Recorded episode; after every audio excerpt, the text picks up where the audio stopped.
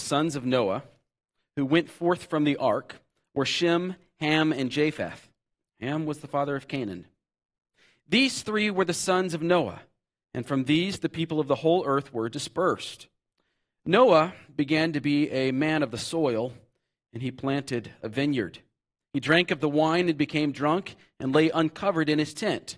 And Ham, the father of Canaan, saw the nakedness of his father and told his two brothers outside. Then Shem and Japheth took a garment, laid it on both their shoulders, and walked backward and covered the nakedness of their father. Their faces were turned backward. They did not see their father's nakedness. When Noah awoke from his wine and knew what his youngest son had done to him, he said, Cursed be Canaan, a servant of servants shall he be to his brothers. He also said, Blessed be the Lord, the God of Shem, and let Canaan be his servant. May God enlarge Japheth. Let him dwell in the tents of Shem, and let Canaan be his servant. After the flood, Noah lived 350 years. All the days of Noah were 950 years, and he died. This is God's word. You may be seated. Let's pray. Lord, you know as well as I do that this is not a text that I would have chosen. But in your providence, you have included it in your Holy Scripture. And in your sovereign will, you have used this text to show us Christ. And so I pray, Lord, that as we look to this text, we would, we would not be so distracted by the, the, uh, the spectacle, but would see Christ here. Our faith in Christ would be strengthened, our trust in Christ would be increased, our love for Him and for what He has accomplished for us would be uh, all the more strong. Lord, we love you. We thank you for this word. Give us wisdom as we seek to understand it. In Christ's name, amen. Well, at the end of last week's passage, if you're new with us, we go through Scripture. So that's why we're on this text. Uh, as I prayed, I wouldn't choose this. God has chosen it uh, in His Scriptures, and we uh, believe that He knows better than we do, so we preach what He says to preach. So we are here at, in, at the end of chapter 9, and at the end of last week's passage, we got, or we had, with what, what very much seemed like a happy ending. Didn't we? A happily ever after. You've got uh, a rainbow, like there's literally a rainbow. Uh, Noah and his family are probably eating meat off the grill, uh, possibly for the first time ever. How much better of an ending could you imagine? How much better of an ending to Noah's story could you write? But as we just read, the rainbow is not the ending of the story, is it?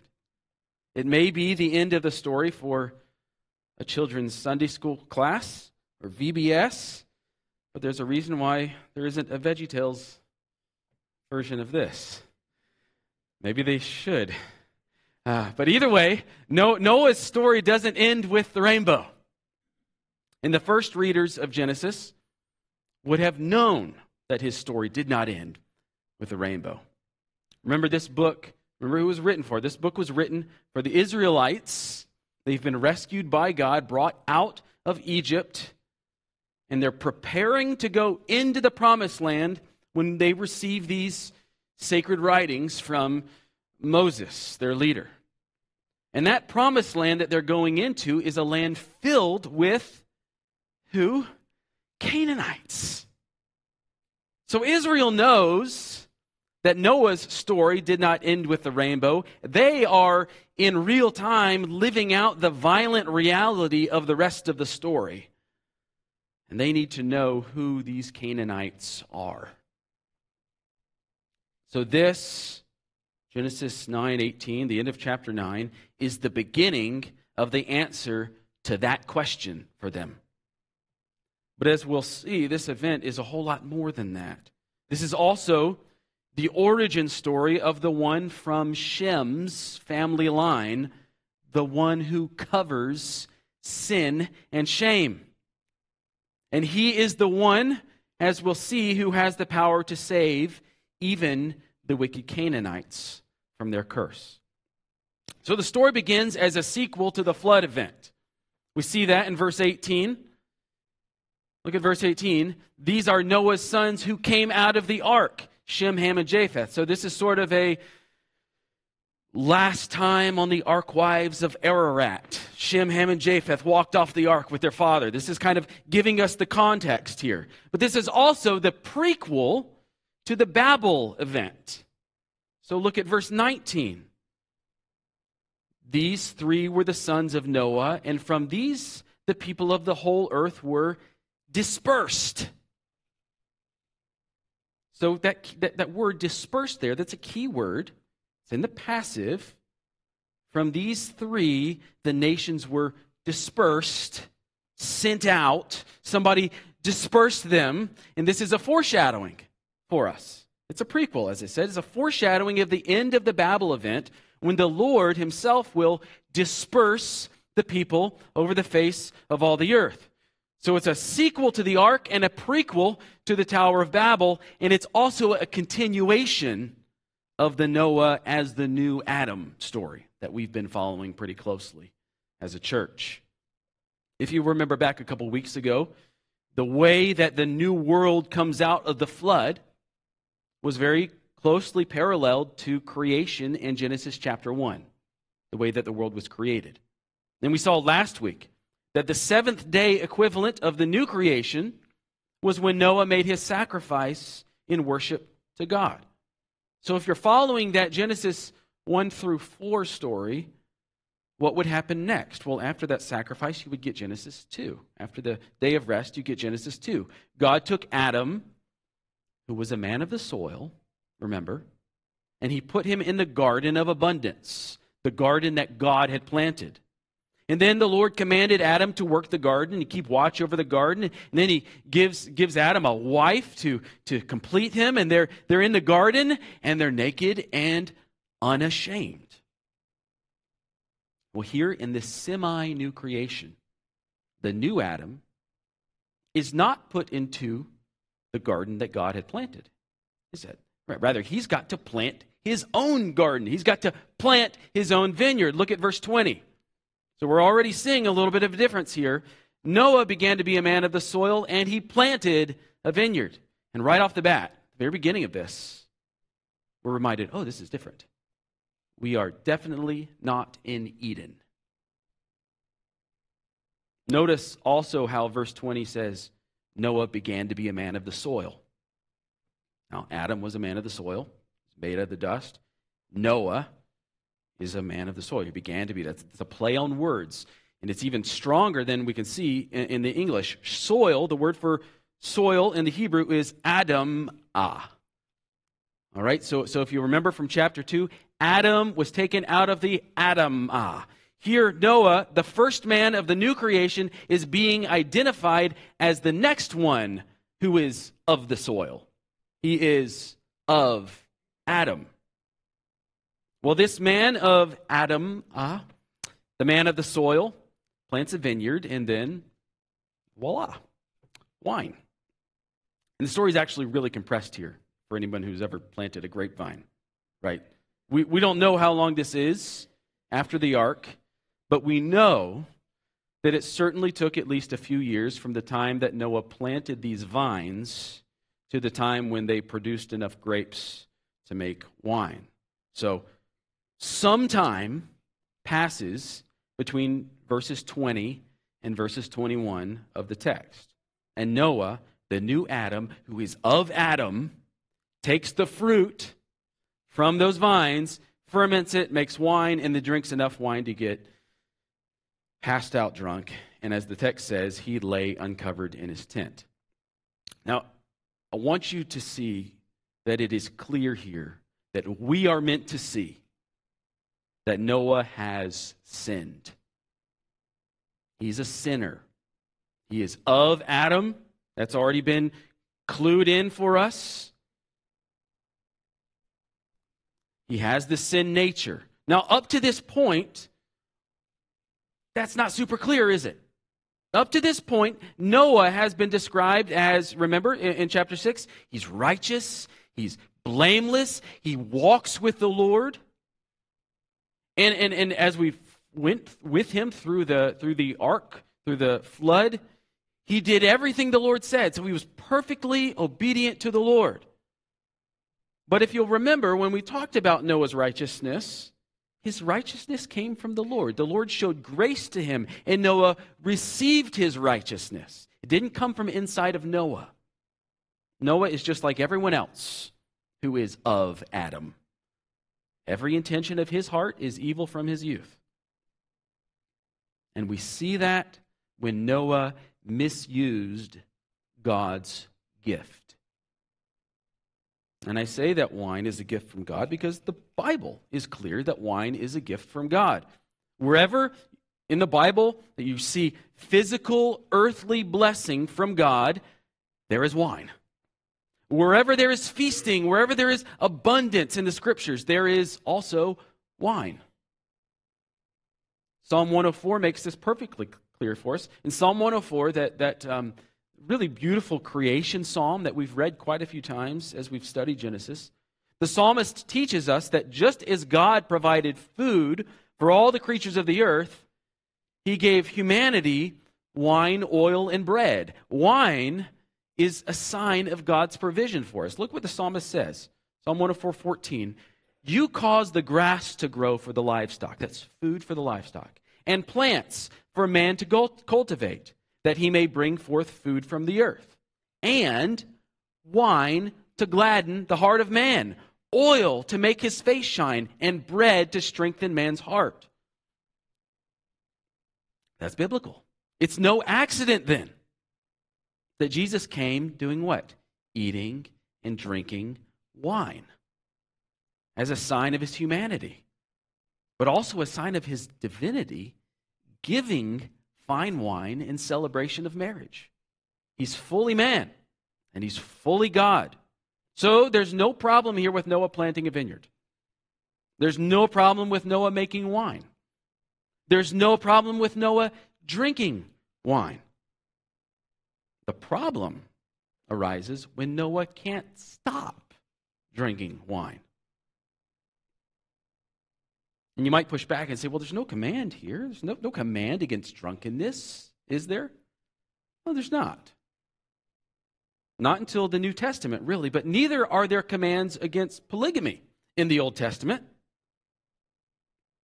But just as too many wives is shown to be problematic and a misuse of God's good gift of marriage, so also too much alcohol is shown repeatedly in the scriptures to be a misuse of God's good gift of wine. And Noah knows this. He's not ignorant of these things. Noah is a wise man who walks with the Lord. He knows what it is to be satisfied with the Lord. He knows what it is to stay alert and to live in thankfulness to God for God's good gifts. But on this particular day, for whatever reason, the joy that Noah has always found in his closeness to God, in his nearness to God, that is not enough for Noah today. He has determined that he must have more than what God has provided. And this is the root of his sin. I'm going to speak for just a moment on this as from a pastoral standpoint. Some of you have resolved, I've interacted with some of you in the church, some of our membership have resolved, based on examples like Noah, or perhaps examples from your own family members or friends that have struggled with alcohol, you have resolved that it would be better for you, not, or maybe you have struggled with alcohol, maybe you've resolved that it would be better for you not to have any alcohol. And there's nothing wrong with that decision. You are in no danger of sinning with alcohol the way that Noah has sinned here. As my mom used to say, you can't get drunk if you don't have the first sip. But that does not mean that you aren't in danger of sinning. You can eat too much. You can sleep too much. You can smoke too much. You can read too much. You can watch too much TV. You can work too much. You can even exercise too much. Basically, any of us, because of the sin nature in us, any of us can take a good gift from God and desire more from it than what God has intended. Or we can seek to be satisfied in that gift rather than the Lord Himself. So, my word to you, those who abide by a total abstinence standard, is this you are right that you can escape the temptation of drunkenness by avoiding alcohol altogether. And that is a good thing. But beware. Don't let your guard down simply because you are avoiding one area that causes men to stumble, literally. On the other hand, some of you are of the persuasion that alcohol can be enjoyed in moderation. You are to heed Noah's warning from, skip, from Scripture here. Be careful. Keep watch over yourself. Noah, think about who Noah was as a man. For 600 some odd years, he was able to face down the world. He endured the flood. But what prevailed against him? The bottle. So while it is a gift from God, we must be cautious in our use of it. Alcohol can be addictive, it can be destructive, it can be used as an escape or as an end in itself. Be careful. Keep watch over yourself and keep watch over one another. Well, Noah has obviously had too much, and now there's a problem. And that if we were to follow our Genesis 3 parallel passage, Adam and Eve had been deceived by the serpent. They ate of the fruit of the tree. And then Genesis 3 says that their eyes were opened and they knew that they were naked. All right, so now Noah, parallel, has drunk from his vineyard. He has essentially closed his eyes, and alcohol has that effect, doesn't it? it? All the worldly knowledge that is gained from eating of the tree of knowledge is, is deadened by the amount of alcohol that Noah has consumed. He has drunk of the fruit of his own vines. His eyes are now closed, and he is naked. He's uncovered himself and lay down in his tent. That's the, the parallel that we are to see. Adam, new Adam, same guy. Ham, the youngest of Noah, waltzes into the tent, and behold, there's the old man in all his drunk, naked shame. Look at Genesis 9:22. And Ham, the father of Canaan, saw the nakedness of his father and told his brothers outside. Those two verbs are important here. He saw and he told. Now, each of the sons here are responsible for their own actions right? So we, we can't blame Noah for everything here. He has sinned, but this isn't all his fault. Ham is responsible for his actions. From what we can tell in the text, Ham is already an adult. He is already the father of Canaan. The text has said that two times now. So he knows better than to dishonor his father the way he's done. But really, how bad is his crime? Right? Because we see this and we think, oh, this is kind of crude, but it's sort of like a locker room prank. Right? Someone's in the shower in the locker room, someone else takes their clothes and their towel, puts them outside the locker room. Now the freshly showered individual has to do the walk of shame out into the hallway to get his clothes back. It's cruel. But is this really deserving of the curse that's about to come to an entire nation of people? And so, so because of that, as we kind of process this in our minds, we think, well, given that extreme curse that Noah calls down on Ham's son, something really, really bad must have happened here. Right? And, and so Moses is using a euphemism to make this more PG 13 for the, the underage readers. So some people speculate that something sexual has occurred, either with Noah or, or Mrs. Noah. Some in the past have even speculated that, that Ham has castrated his father, thus preventing a fourth son, and that's why Noah curses Ham's fourth son.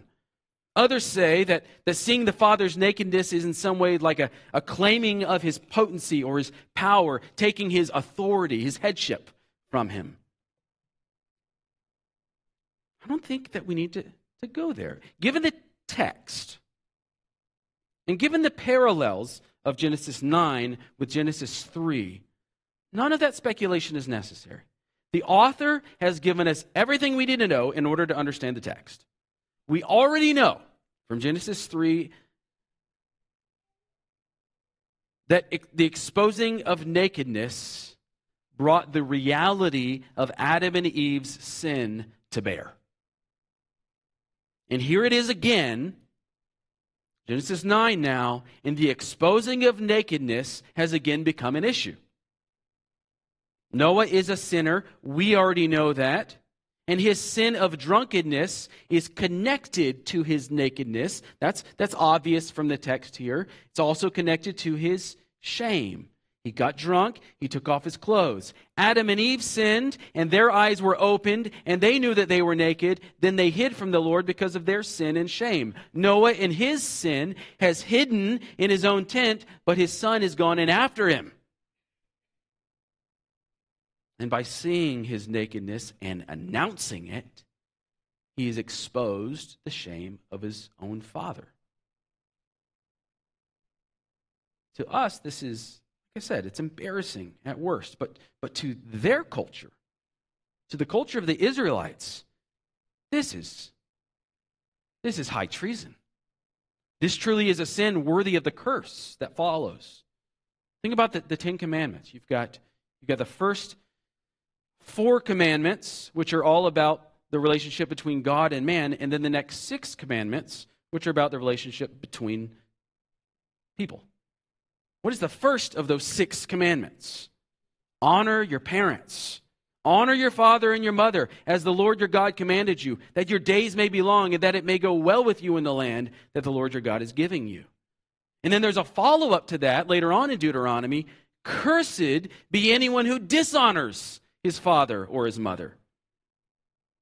And lest we think that this way of thinking ceased by the time we get to the New Testament. Jesus summarizes all of these commands by saying, Whoever reviles father or mother must surely die. Now, add to this the realization that we've been talking about that Noah really is a sort of king. He's not named king, but he is the new Adam. He's just been given dominion over all of the world. And as the new Adam, he's the one who's given the headship over those who are to be fruitful and multiply and fill the earth. He's a type of king, sinner though he may be. And the youngest son of this king is committing treason by dishonoring the king in front of all mankind. He's publicly belittling the king, he's exposing him as a shameful one. But that's not all. Remember, remember the storyline that we're tracing. Remember, we're tracing the path of the story of the garden. And in the garden, it was the serpent's desire to bring the downfall of Adam and Eve. And the serpent did that by leading them to sin and then exposing their nakedness and shame. God, in turn, cursed the serpent and then subjugated him below the rest of the beasts. From now on, you shall crawl on the belly and eat dust. You shall be below all the other beasts. That was God's curse. Here, in response to the one who is exposing the sinful nakedness, it is Noah, not God, who brings the curse. You see the parallel? But before we get to Noah's curse, we need to go back and see what Shem and Japheth do in response to this mess, because this story is not all about Ham, is it? In verse 23, the brothers take what the ESV, what our translation says is a garment, but actually in the Hebrew, this can be translated as the garment, and they walk backwards and cover the nakedness of their father. If it is the garment, as some translate it, Presumably, what's happened is in Ham's foolish recklessness, he's, he's taken some sort of clothing, a blanket or his dad's, uh, uh, some garment out of his dad's tent, and he's shown it to his brothers, kind of like a trophy. And his brothers, in turn, take that garment and walk it backwards and lay it on Noah and cover his nakedness. And this covering and their intent not to see, look how clearly the text tells us they did not see. Their intent not to see their father's nakedness is the exact opposite of what Ham did, isn't it? Look at the, the details. Then Shem and Ham, or then Shem and Japheth took a garment, laid it on both their shoulders, walked backwards, covered the nakedness of their father. Their faces were turned backward. Do you see the great lengths that Moses is going to show us? They did not look, they didn't see it. Their intent was covering, not exposing. Now, just think about the way that this is worded here and what they've done. Is this, if you just put yourself in this situation, is it absolutely necessary to do it this way? I mean, Noah's in his tent. They could just as well throw the garment in the tent and then keep guard outside the tent and wait until Noah sobers up and he can get himself dressed. All right, but that, that's not the point of the story. The point of the story is just as much about the loving kindness of the brothers as it is about the foolishness of Ham. Shem and Japheth bring resolution, they bring restoration to the crisis that Ham has created. While Ham acted like the serpent in exposing the shame of his father, Shem and Japheth who were they imitating? Remember back in Genesis 3. They're imitating God in covering up the shame. Think back again to the garden. Adam and Eve discover that they're naked and they attempt to cover up their own nakedness with the fig leaves. But because their own attempts were inadequate, God stepped in. He made clothing from animal skins and he clothed Adam and Eve. He covered their shame. Shem and Japheth are imitating the Lord here. They honor their father by covering his nakedness, covering his shame, covering his sin.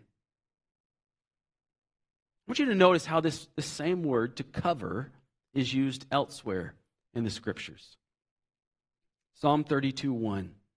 Blessed is the one whose transgression is forgiven, whose sin is covered. Same word. Psalm 85 2. You forgave the iniquity of your people, you covered all their sin. And then look at Proverbs 17. This one's particularly relevant. Whoever covers an offense seeks love, but he who repeats a matter separates close friends. See what's happening? Ham is the proverbial fool. Ham repeated the matter, didn't he? He didn't just see the offense, he announced it. But Shem and Japheth are like the Lord in that they are acting in faithfulness, they are acting in wisdom. They cover their father's sin. The godly way that we deal with one another's sin as Christians is to pursue restoration. The Lord pursues restoration in the garden he covers the sin of Adam and Eve. Shem and Japheth pursue the restoration of the father by first covering his shame. This is, this is not the same as a cover up, right? So don't think cover up here. Don't, don't think throw it under the rug. It's more like Galatians 6, Galatians 6, 1 and 2. Brothers, if anyone is caught in any transgression, Noah was caught in his transgression, wasn't he? If, if anyone is caught in any transgression, you who are spiritual, that is, you who are born again into Christ, should restore him. How? In a spirit of gentleness. And keep watch on yourself, lest you too be tempted. Bear one another's burdens, and so fulfill the law of Christ. That's what Shem and Japheth were doing, isn't it? Shem and Japheth are the spiritual ones here. They're fulfilling the law of Christ. They are restoring their father in a spirit of gentleness. They're taking pains. They're taking pains to keep their own eyes averted so as not to dishonor their father, and they're bearing their father's burden with him. This is the model for us as Christians. It's our model. If there's a Christian brother or sister who is caught in sin, our temptation is Ham's temptation. Our temptation is to think, well, we're better than them. That would never happen to me. I would never do that. I'm a better Christian than they are. I love Jesus more than they do. And then what do we do? To kind of drive that nail in, gossip about it. Or we take on this, this attitude of self righteousness towards them and look down on them. But the model of true righteousness that is given for us is to be willing to crawl through the mud with them and help them out of the mess that they're in. Again, this does not mean we cover up sin. We don't ignore sin, but sin is being addressed. It is being addressed with the goal of restoration. Instead of mocking and instead of humiliation, we're helping to lead them to repentance. Remember this, church. You may be the means, you will be, not may, you will be the means at some point. You will be the means that the Spirit uses to bring another Christian to repentance. So do so in the spirit of Christ with gentleness rather than ham fistedness. So, well, somehow or another, Noah wakes up from his wine coma and he finds out what Ham has done. I don't know how he found out what Ham has done. Maybe he knows I went to sleep uncovered and now I'm covered. How did that happen? The text does not say, and this again leads to all sorts of speculation. But somehow Noah knows, and for the first time, I don't know if you knew this, this is the first time in all of Noah's story where he's going to speak. The first thing that we ever see from Noah is a curse word. And the curse is against the offspring of the one who has shown himself to be of the serpent in his actions. In fact, as we're following Genesis 3 and Genesis 9 alongside one another, Noah's curse of Ham and Canaan draws a very close parallel to God's curse of the serpent. Let me show you. Look at Genesis 3 14 and 15 again. Genesis 3:14 The Lord God said to the serpent, "Because you have done this, cursed are you above all livestock and above all beasts of the field. On your belly you shall go, on your dust you shall eat all the days of your life." I will put enmity between you and the woman, between your offspring and her offspring. He shall bruise your head, you shall bruise his heel. What's Noah doing here? Noah is he's delineating between the offspring of the woman and the offspring of the serpent. His, his oracle, his curse, it is a, it's a pronouncement. It's a declaration. He's saying to everyone in all the world, Ham is not the spiritual offspring of the woman. Ham is Ham's line is not the Genesis 3:15 line. He's not a part of the blessing. He is the spiritual offspring of the serpent. He's like Cain. So we can know that his offspring will be at enmity with the promised offspring of the woman. Right? So Ham's descendants will be enemies with whoever the offspring of the woman turns out to be. That's the next mystery for us to follow. And that raises an interesting question for us. Maybe we can see why God curses the offspring of Ham in this way.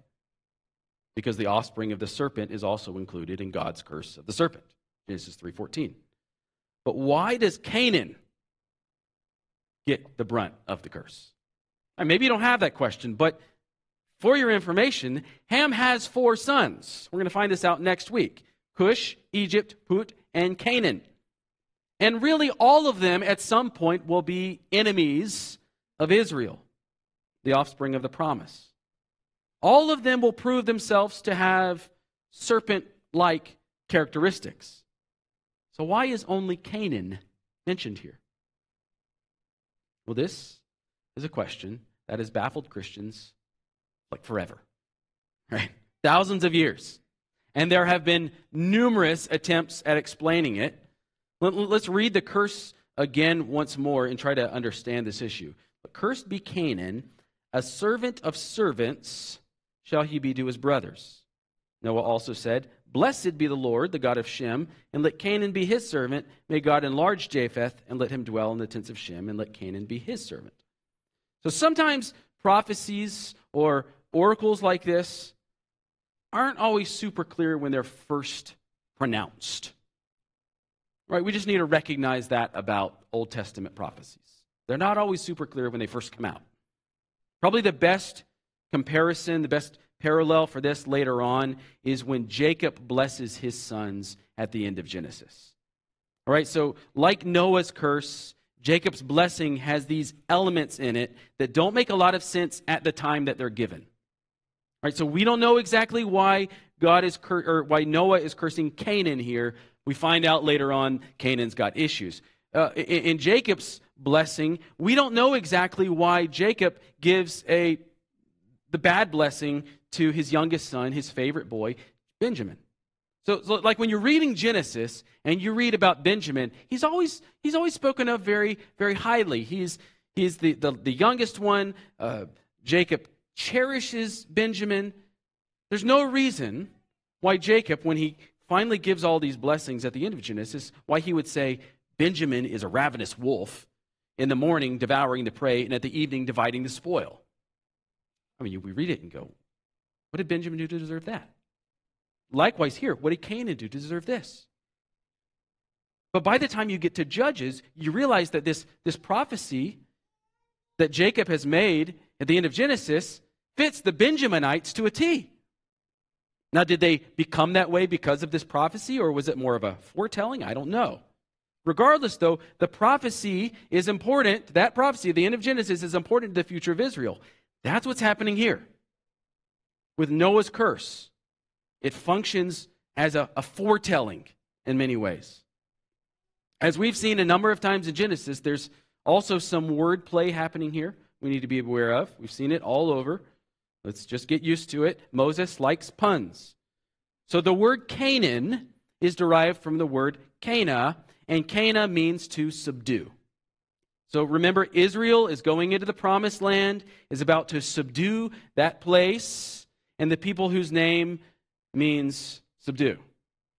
And the reason why the Canaanites will be subdued, or Cana, by the Israelites is because of their wickedness.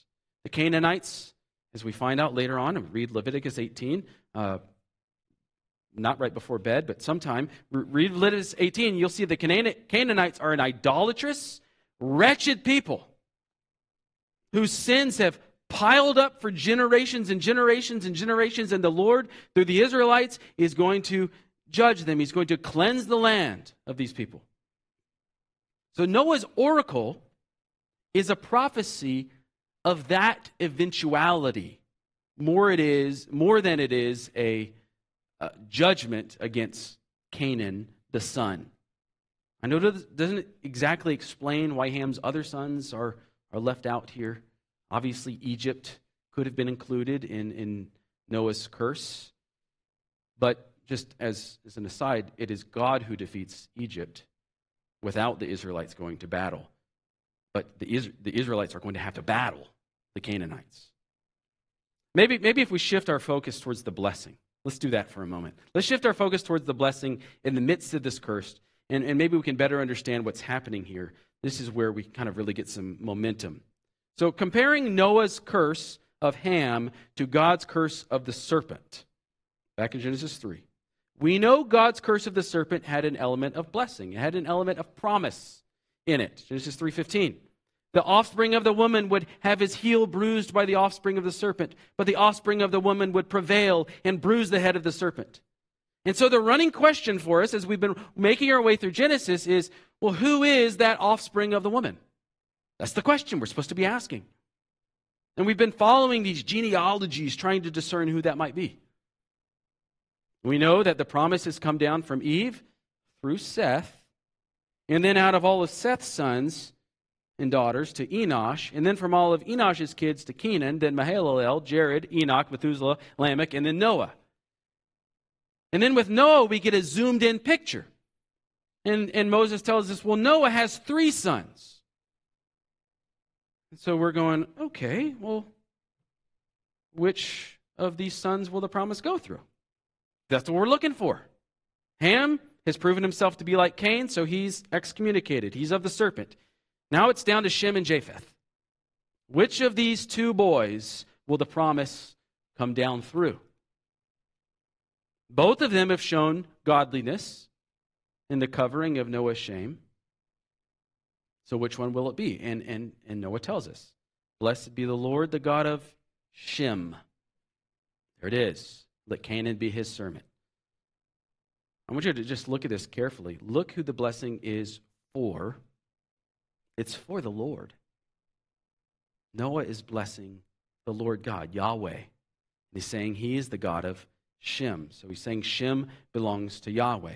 Any blessing that will be passed down will come from God. So Shem's blessing is realized through his belonging to God. And what is this oracle? Well, Shem Another play on words. Shem means name. All right, so the double meaning here is that God's name, the name of the Lord, Yahweh, will be made known through Shem's line. Because his name means name. Canaan, whose name means subdue, will be his servant. That means the Canaanites who will be subdued by the Shemites will be subjected to the Shemites, or what we call now Semites. Ah, Put it together now, didn't you? Okay. Well, this is fulfilled in Israel's conquest of Canaan. So you read the scriptures, you read uh, Joshua, Israel goes into the land, conquest of Canaan, and this is fulfilled, at least partially. Israel goes into the land, they subdue the Canaanites. It's all, it's all there in Joshua. Well, then, then the next blessing, Noah prays that God would enlarge Japheth. And there's a double meaning here, too. Surprise, surprise. Because the name Japheth means enlarge or extend. So the whole curse is filled with these prophetic puns. One, one commentator who I've been helped a lot by in Genesis says that the play on words here is meant to be understood as Noah praying that God would open up that tent to include Japheth. Enlarge the tent. Japheth the tent to include Japheth even though the promise is going through Shem. So, so the literal translation would be, May God Japheth for Japheth. Or make the space, enlarge the space for Japheth, the tents of Shem, and cause him to dwell there.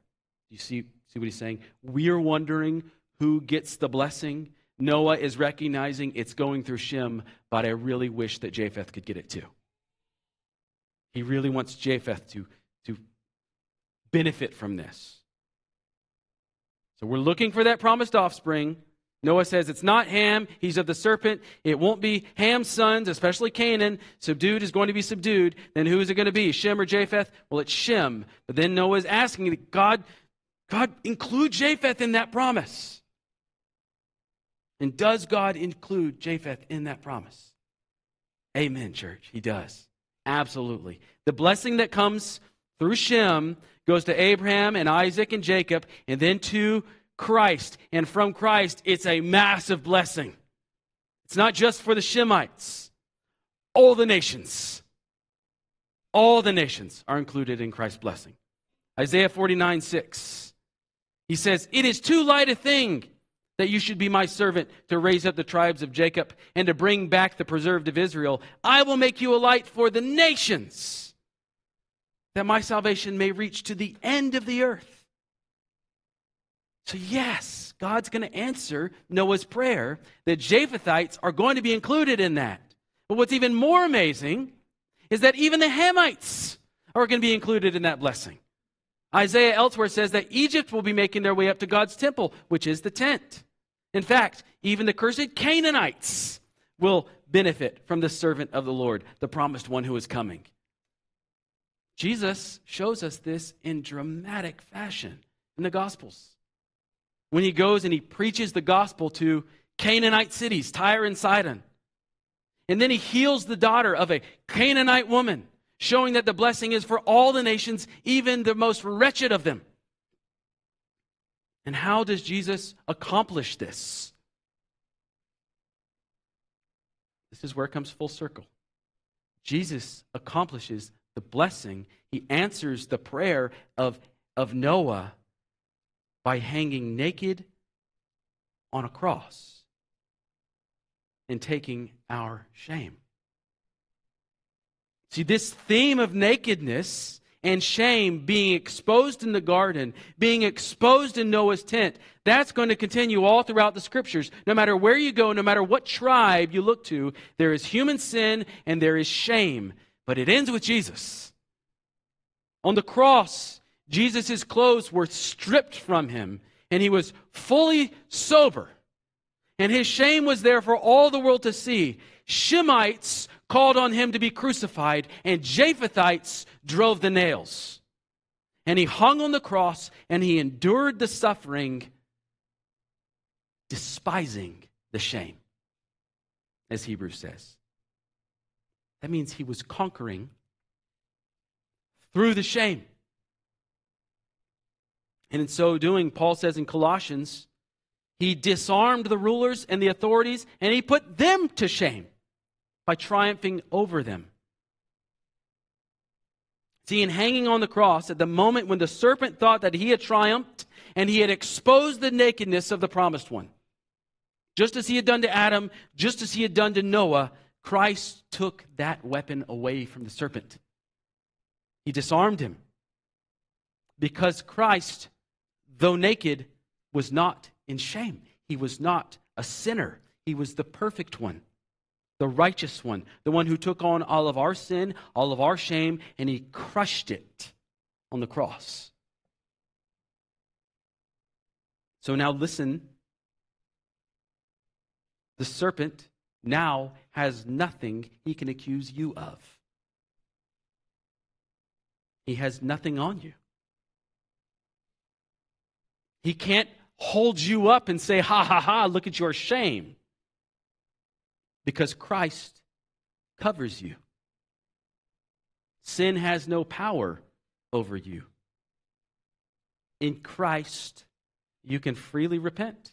You can freely trust in Him. You can receive His covering. You can receive His righteousness, His right standing before God. Receive the covering that God gives.